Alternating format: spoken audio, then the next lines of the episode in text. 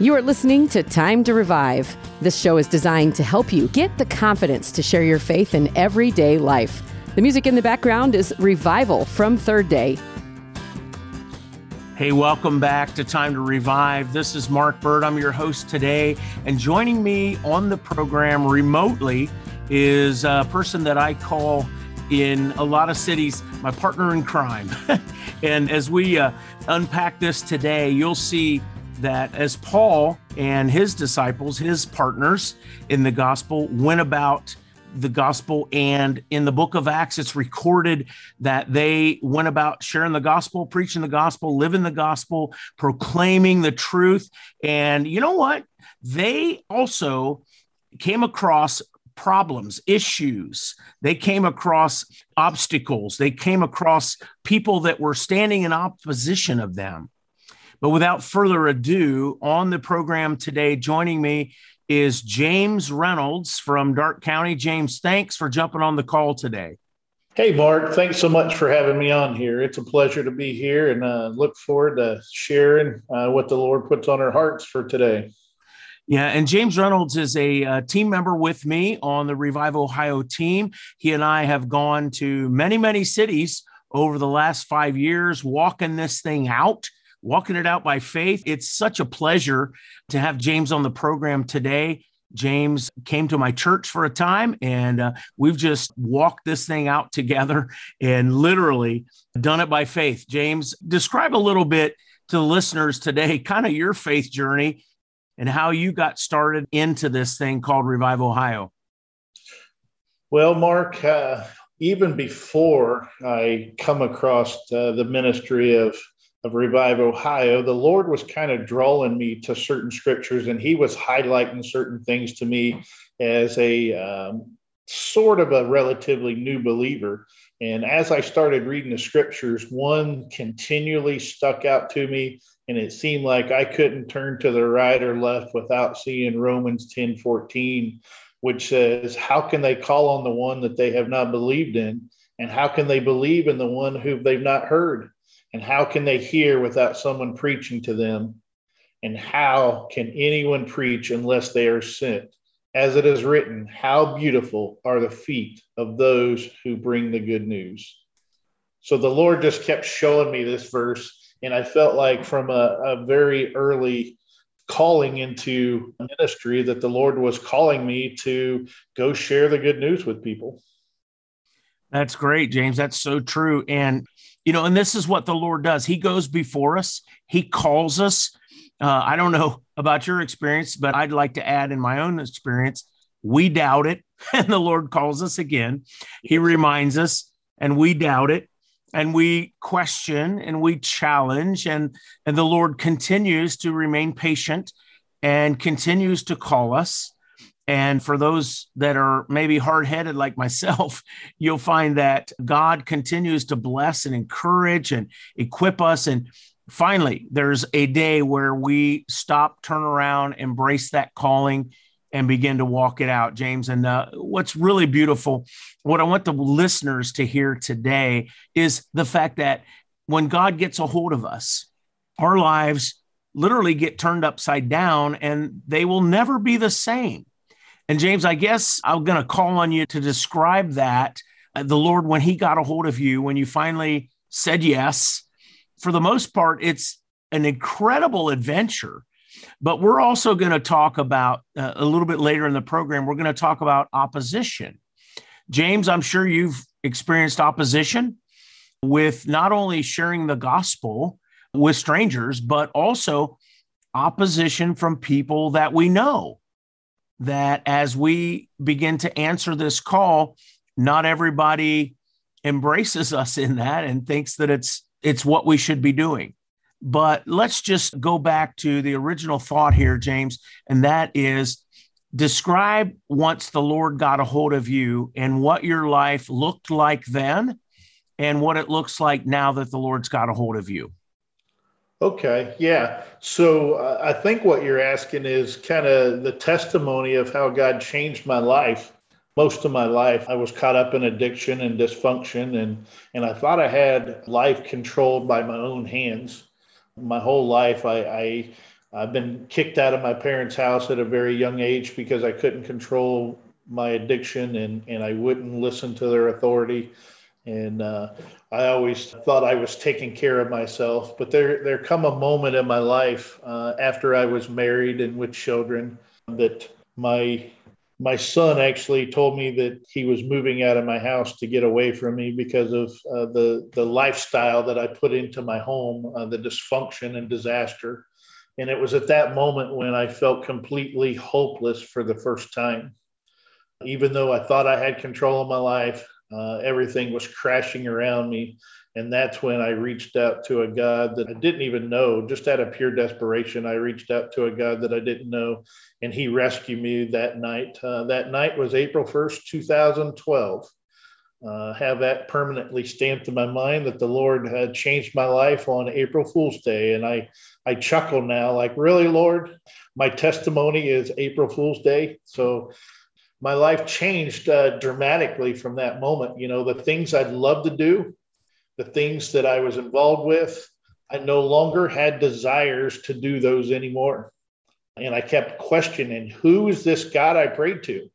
Why do I not want to do the things that I've always loved doing? So that got me searching. Maybe I should visit this church behind my house. Maybe I should ask these questions of who is God to these people. And, and the Lord put me on a journey in a little church that was right behind my house and I started to grow and grow and grow. And the more I learned, the hungrier I got. And the more I, I took that step of faith, the more the Lord kept revealing to me that He was calling me out of my old life to give me a new identity. Because before my identity was in my job. And I think we can all uh, agree that men so often have that trouble that they their identity is in their job we stick our hand out to shake their hands and we say, Hey, what do you do for a living? Our identity is in our job. And the Lord wanted to give me a new identity, and He's done just that. That's so good, James. And so now, like you talked about this journey, James, and that's uh, really what this whole entire program is about. It's about normal, everyday Christians being on a journey. You might be a pastor, but you might not be. James, you were a construction worker uh, when you met the Lord, right? That's correct. And so you might be a construction worker, you might be a school teacher, you might be anything. But listen, what the Lord desires, He desires us to be on a journey with Him. And James, I guess it would be safe to ask this journey that you're on with the Lord, how would you describe it in one or two words? Wow. Yeah. I want to say exciting. Uh, that that word comes to mind real quick.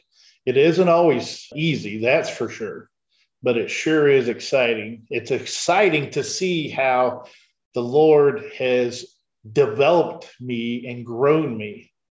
You know, uh, the Second Corinthians five seventeen talks about how, therefore, if anyone's new in Christ, he's a new creation. Therefore, the old has passed away and the new has come you know so the lord is is created me into a new creation uh, but in that same chapter uh, 2 corinthians 5.20 talks about how we therefore are ambassadors as though god were making his appeal through us and we implore you on christ's behalf be reconciled to god so when i first read this verse i wasn't uh, as you said i was a construction worker uh, was not a well educated man, and I'd heard the word ambassador before, but I wasn't quite sure what it meant.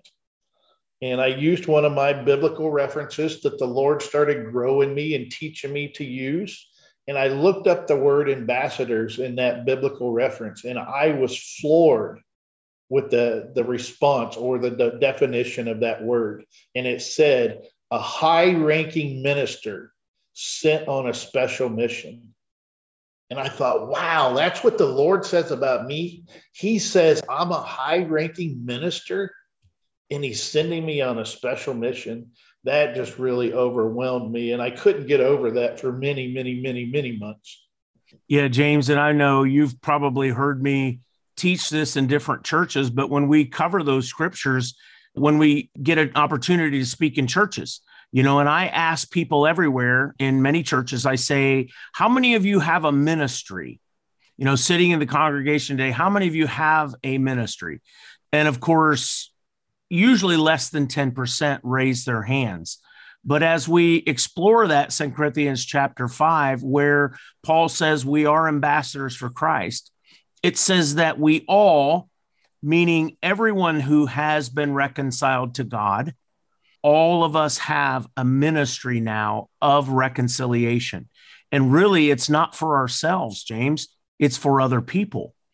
And it says, as though God were imploring through us to other people, be reconciled to God. Yes. And so that's kind of what you're describing in what I'm hearing as your understanding of being an ambassador of God. Now I'm on a mission. I'm an ambassador. I represent the King of Kings. And yes, you have a ministry if you have been reconciled to God. And James, I know that you've been reconciled to God. And I know that you've understood now that you have a ministry to do so for others. And watching you not only embrace that, but actually walk it out and grow in your confidence and also grow in the boldness of the Holy Spirit. James, would you describe yourself when you were before Christ? Would you describe yourself as a bold person? Uh, not so much. I would probably describe myself as a vulgar man. okay, there you go. There you go. But my point in it, honestly, and thanks for being open and honest for the listeners, but my point in bringing that out is, but now I watch you and you're very bold for the Lord. Although, here's what I've watched you do as you grow and mature, James. I've watched you learn and understand how when Jesus sent out his disciples, he said, Go, therefore, and be wise as serpents, but gentle as doves. And I've watched as we grow in boldness, James, which uh, Paul himself prayed for boldness to be more bold in proclaiming the gospel. But what he did was he said, Go and be wise, but be gentle. And I've watched us learn together, James, how to really walk that out, how to understand that, and how to represent that. I'm taken to a passage in Second Timothy 2, starting in verse 23. And it says this Paul instructing Timothy, his younger disciple, and he says, But Timothy, avoid foolish and ignorant disputes, knowing that they generate strife. And a servant of the Lord must not quarrel, but be gentle to all, be able to teach, patient, in humility, correcting those who are in opposition if God perhaps will grant them repentance so that they will know the truth. And finally, in verse 26, and that they may come to their senses and escape the snare of the devil, having been taken captive by him to do his will. What I want to highlight in that scripture verse there is this opposition. So we have in our five year journey here with Time to Revive and Revive Ohio, we have come across those in opposition. And James, as we've shared the gospel, we've ran across people who want to argue. They want to argue their point, or they want to change the subject, or they want to get us off of our task of sharing the gospel. But what Paul instructs Timothy here is he says, don't get caught up in a foolish and ignorant dispute, knowing that they just generate strife. But what you need to do is in humility, correct those who are in opposition with the truth. Like, don't back down from the truth, but listen, gently remind them so that the Lord, because James, as we've learned, one man plants, one man waters, but God gives the increase. And as we've learned that, we don't know whether we're planting or whether we're watering, but it's up to God literally to bring the increase. And so, what we're saying is, we will stand for the truth against those who are in opposition. We will be gentle, but we will correct them with what the word says. And in a lifestyle of evangelism, James, which is the this particular series that we're working through this time, is this we have to be able to understand what it takes to embrace the call. James, allow God to capture our life, set us on this journey with Him now of living out the gospel and knowing this is this particular episode, I'm just feeling led that it's going in the direction of opposition. So, what happens, James? Because here's what the listeners say a lot. Well, what happens when you face opposition? What happens when someone doesn't just fully embrace what you're saying? They don't uh, get converted to Christ. They they want to uh, argue. They want to cause you trouble, even in some cases. But what happens, James? What do you do when that happens, James? You are also involved in a ministry called Courtside Ministries, which is a rhythm set outside the courthouse every single week. And do you have everybody that comes through there? Do they all just run and jump on you and embrace you and accept Christ? Or what happens when you face opposition? No, actually, not everybody does embrace it, but I'm there for the one. And the way that I handle opposition or those situations that you've described, uh, a lot of times comes from just imitating Jesus. And one of the things that I've loved about Time to Revive is they they teach love, listen, discern, and respond. And when you go out and love, you're not going to offend people. Uh, I have the opportunities to go talk and, and share the good news of what Jesus has done in so many different places. And people ask me, How in the world did you get in this particular place? How did you get into that place?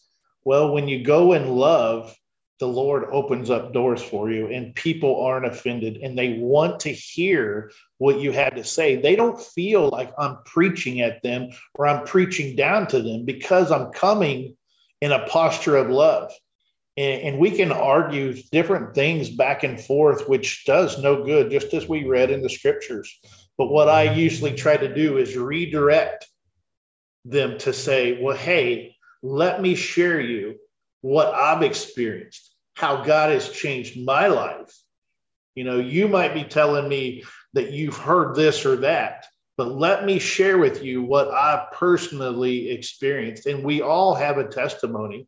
And you had me kind of touch on that. And nobody can take away my testimony. There's absolutely that nobody can convince me that God isn't real because I had that personal experience with the Lord in my bedroom on April 1st, 2012 and that's where i operate out of out of that that being restored and reconciled that we talked about earlier. The lord has made me new and given me a new identity and that excites me. And i want to share that with anyone that i come in contact because they can't discount what i've known to happen in my real life james that's so good and you know i'm reminded of the scripture verse in first john says we love because he first loved us. That's how we learn to do this. And and James, people will say, well, how in the world do you stand in the face of opposition? And the truth is, it's because of love. What would you add to that, James? Well, there is a, a man that has made some pretty bold statements that has really impacted my life. His name's William Booth, and he was the founder of the Salvation Army. And uh, most people just know the Salvation Army is this guy that's out there ringing a bell at Christmas time, but there's so much more to the Salvation Army. William Booth, he made a statement that he said most Christian organizations want to send their workers to a three year or five year college. But he said, I want to send my workers to hell for five minutes that would prepare them for a lifelong compassion ministry. And when I reflect back on that, when I heard that for the first time, I just sat and I meditated on that. And what would my life be like if I even spent one minute in hell? And how much passion would I have for the lost? I wouldn't be able to sleep at night. I would run from person to person saying, Please, please let me tell you. Let me tell you about the goodness of my God. That's really impactful to me. Amen, James. And, you know, I'm going to take us to a scripture passage in the book of Acts, chapter 13, and uh, it's going to extend over a little bit into 14 as well. But this is just a picture of an encounter that the Apostle Paul had as he was going about sharing the gospel and ran into opposition himself. And I want you to pick up a few different things because I'm going to read several verses here, but I think it's pertinent to this discussion, James. And I think when you think about the Apostle Paul, everybody thinks about this great man of faith, which indeed he was, a great man of boldness about the gospel, sent to the Gentiles to preach the gospel. And man, everybody sort of envies him, emulates him. Do you also recall that he was shipwrecked, beaten, thrown in prison, all of these other things? And and I want to just share this kind of picture out of the scriptures that not only tells about Paul's encounter and running into opposition, but also the good that God did in the midst of it. When he stayed the course, when he hung on to the scripture, when he hung on to God's word, he hung on to the truth, and how God still brought an increase so, without further ado, let me read this out of Acts 13, starting in verse 44. And the next Sabbath, almost the whole city came together to hear the word of the Lord. But here we go. My favorite word in the scripture something's going to change, something's going to happen here. Verse 45 But when the Jews saw the multitudes, they were filled with envy okay, and contradicting and blaspheming, they opposed the things spoken by Paul. So here's the opposition, the introduction of the opposition because people were gathering to hear about Jesus. Because who does Paul preach about? He preaches about Jesus, and the multitudes were beginning to gather to hear about Jesus, and it made the Jews upset, and they contradicted and they opposed the things spoken by Paul. Verse 46 then Paul and Barnabas, then Mark and James, then you name yourself, you and your partner in the gospel, right? They grew bold and they said, It is necessary that the word of God should be spoken to you first. But since you reject it and judge yourselves unworthy of the everlasting life, behold, we turn to the Gentiles we have this phrase in Revive, and it says this it says, run with those who want to run. And we will share the gospel to everyone that the Lord brings in front of us in an encounter. But there are those that will accept, and there are those that will not. Verse 47 For so the Lord has commanded us, I have sent you to be a light to the Gentiles, that you should be for salvation to the ends of the earth. Now, when the Gentiles heard this, they were glad and glorified the word of the Lord. And as many as been appointed to eternal life believed. Okay, same message.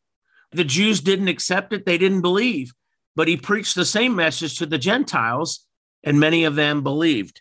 And the word of the Lord was being spread throughout all the region, which is what Paul's mission was. He was to go about and he shared and he was he was preaching and he and Barnabas grew bold together. Verse 50, but the Jews stirred up the devout and prominent women and the chief men of the city and raised up persecution against Paul and Barnabas and expelled them from their region. But I want you to read or hear with me verses 51 and 52 but they shook off the dust from their feet against them and came to Iconium. And the disciples were filled with joy and the Holy Spirit. Do you see? They faced opposition. They continued to do what they were called to do. And what happened? Some of the disciples, those who believed, were filled with joy and they were filled with the Holy Spirit. God still, right, did what God was going to do. Now, just a couple verses here into chapter 14. Now, it happened in Iconium that they went together to the synagogue of the Jews and so spoke that a great multitude, both of Jews and of Greeks, believed. So there were some of the Jews that believed, and there were some of the Greeks, some of the Gentiles that believed. Why? Because they just preached the gospel. And there are some that responded uh, positively, and there were some that rejected it. But the unbelieving Jews stirred up the Gentiles and poisoned their minds against the brethren. Therefore, they stayed there a long time, speaking boldly in the Lord, who was bearing witness to the word of his grace, granting signs and wonders to be done by their hands. But the multitude of the city was divided, part sided with the Jews and part with the apostles. And when a violent attempt was made by both Gentiles and Jews with their rulers to abuse and stone them. Now, James, you and I haven't faced opposition like that yet for abuse and stoning, but it could happen. Like it could actually even happen in America. And so right away people are like, "Oh, I couldn't I couldn't bear that to happen to me." But Jesus promised us one thing. You will be hated by people because of me. And that is the truth. But James, so why after hearing all of that and hearing about opposition, why would you still be willing to take the risk even at I mean James could be unheard of, but in the city where you minister every single week, you could actually face opposition to the point of being stoned or being ridiculed, being persecuted. Why would you continue to do what you do? Because it's all worth it.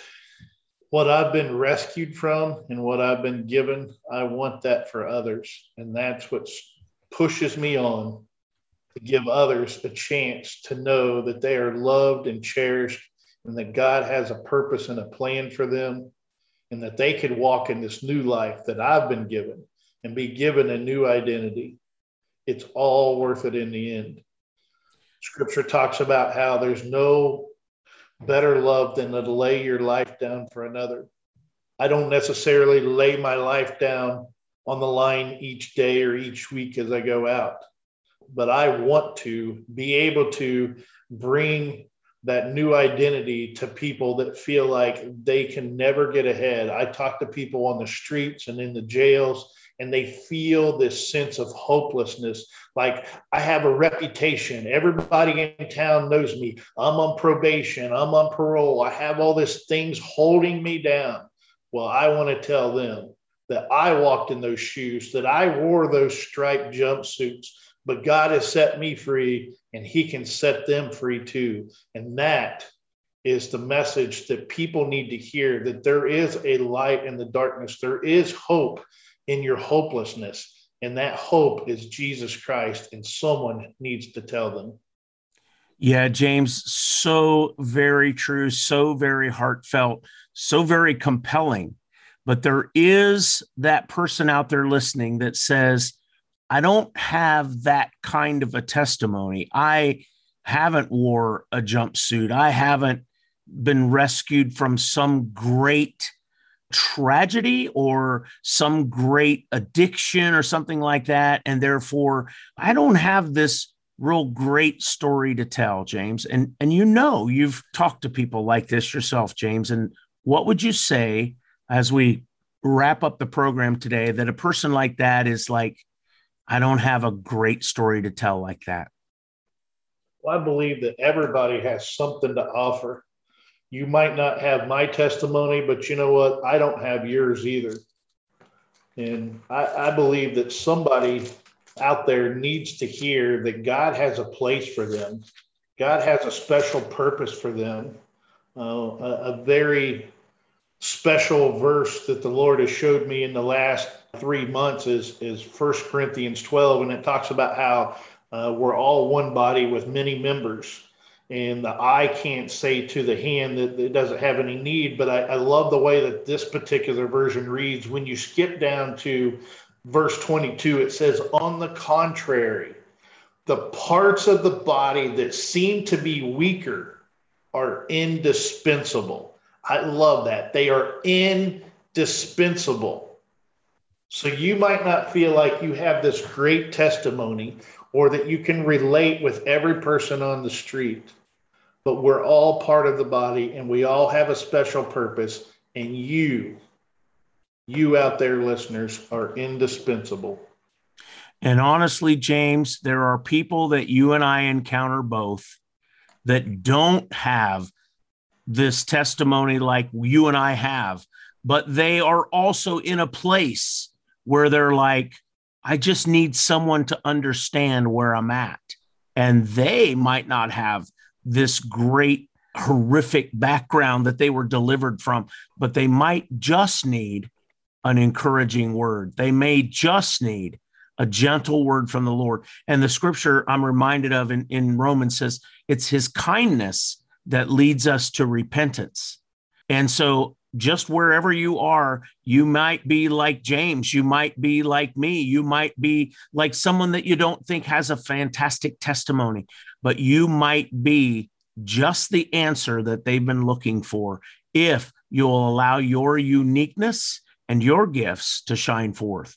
Man, James, as I promised you, this goes really fast. And it feels like we're just getting wound up, but we're already out of time again. And uh, so, brother, keep your ears on because we're going to have to come back to this because we have lots more stories to share and lots more testimonies. But, folks, thanks for tuning in and listening again. And tune in again next week where I'm going to have another special guest and we're going to share about this lifestyle of evangelism and how you can be the light to the world that Jesus said we would be in Matthew chapter 5.